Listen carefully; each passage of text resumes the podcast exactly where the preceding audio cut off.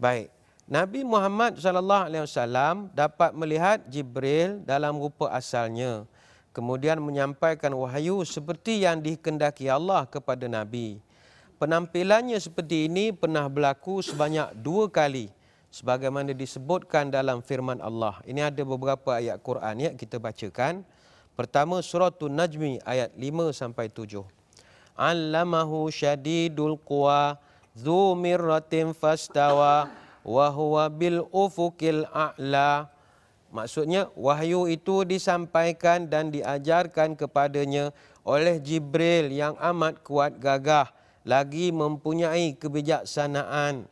Kemudian dia memperlihatkan dirinya kepada nabi dengan rupanya yang asal sedangkan dia berada di arah yang tinggi yakni di langit. Pertama dalam surah An-Najmi ayat 13 hingga 18 Walaqad ra'ahu nazlatan ukhra inda sidratil muntaha indaha jannatul ma'wa. Iz yaghsha sidrata ma yaghsha ma zaghal basar wa ma tagha. Laqad ra'a min ayati rabbil dan demi sesungguhnya Nabi Muhammad telah melihat Jibril dalam bentuk rupanya yang asal di sisi Sidratul Muntaha di sisinya terletak syurga Jannatul Ma'wa. Nabi melihat Jibril dalam bentuk rupanya yang asal pada kali ini. Semasa Sidratul Muntaha itu diliputi oleh makhluk-makhluk dari alam-alam gaib yang tidak terhingga. Penglihatan Nabi tidak berkisar daripada menyaksikan dengan tepat akan pemandangan yang indah di situ yang diizinkan melihatnya dan tidak pula melampaui batas. Sesungguhnya, dia telah melihat sebahagian dari sebesar-besar tanda-tanda yang membuktikan luasnya pemerintahan dan kekuasaan Tuhannya. Surah An-Najmi ayat 13 hingga 18.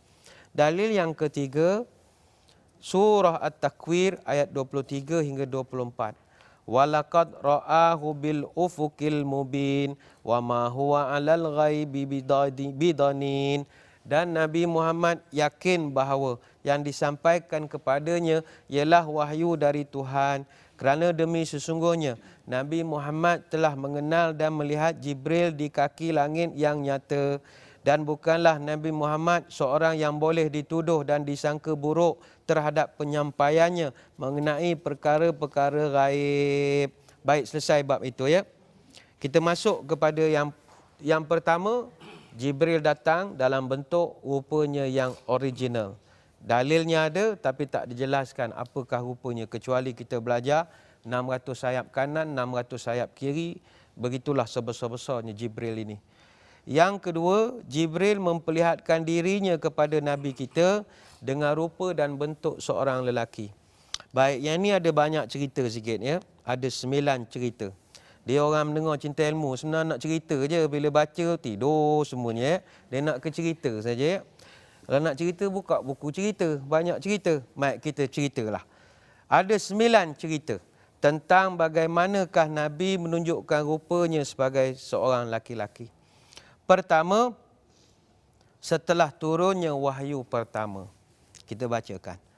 At-Tabari dan Ibnu Hisham meriwayatkan yang asasnya menjelaskan bahawa Nabi pergi meninggalkan Gua Hira setelah mendapat wahyu. Nabi bersabda, maka aku pun pergilah dan hendak melakukan perkara itu.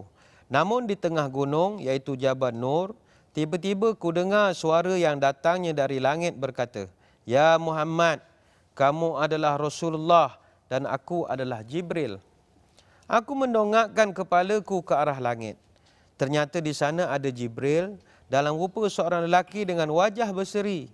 Kedua tapak kakinya memijak ufuk langit sambil berkata, Wahai Muhammad, kamu adalah Rasulullah dan aku Jibril. Aku berdiam diri sambil memandangnya. Keliru apa yang hendak kulakukan dan tak berani melangkah maju ataupun berundur.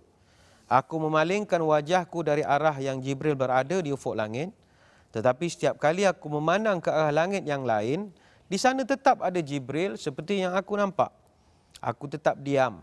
Tidak selangkah kaki pun maju ke depan atau berundur ke belakang hingga akhirnya Khadijah menghantar beberapa orang untuk mencariku.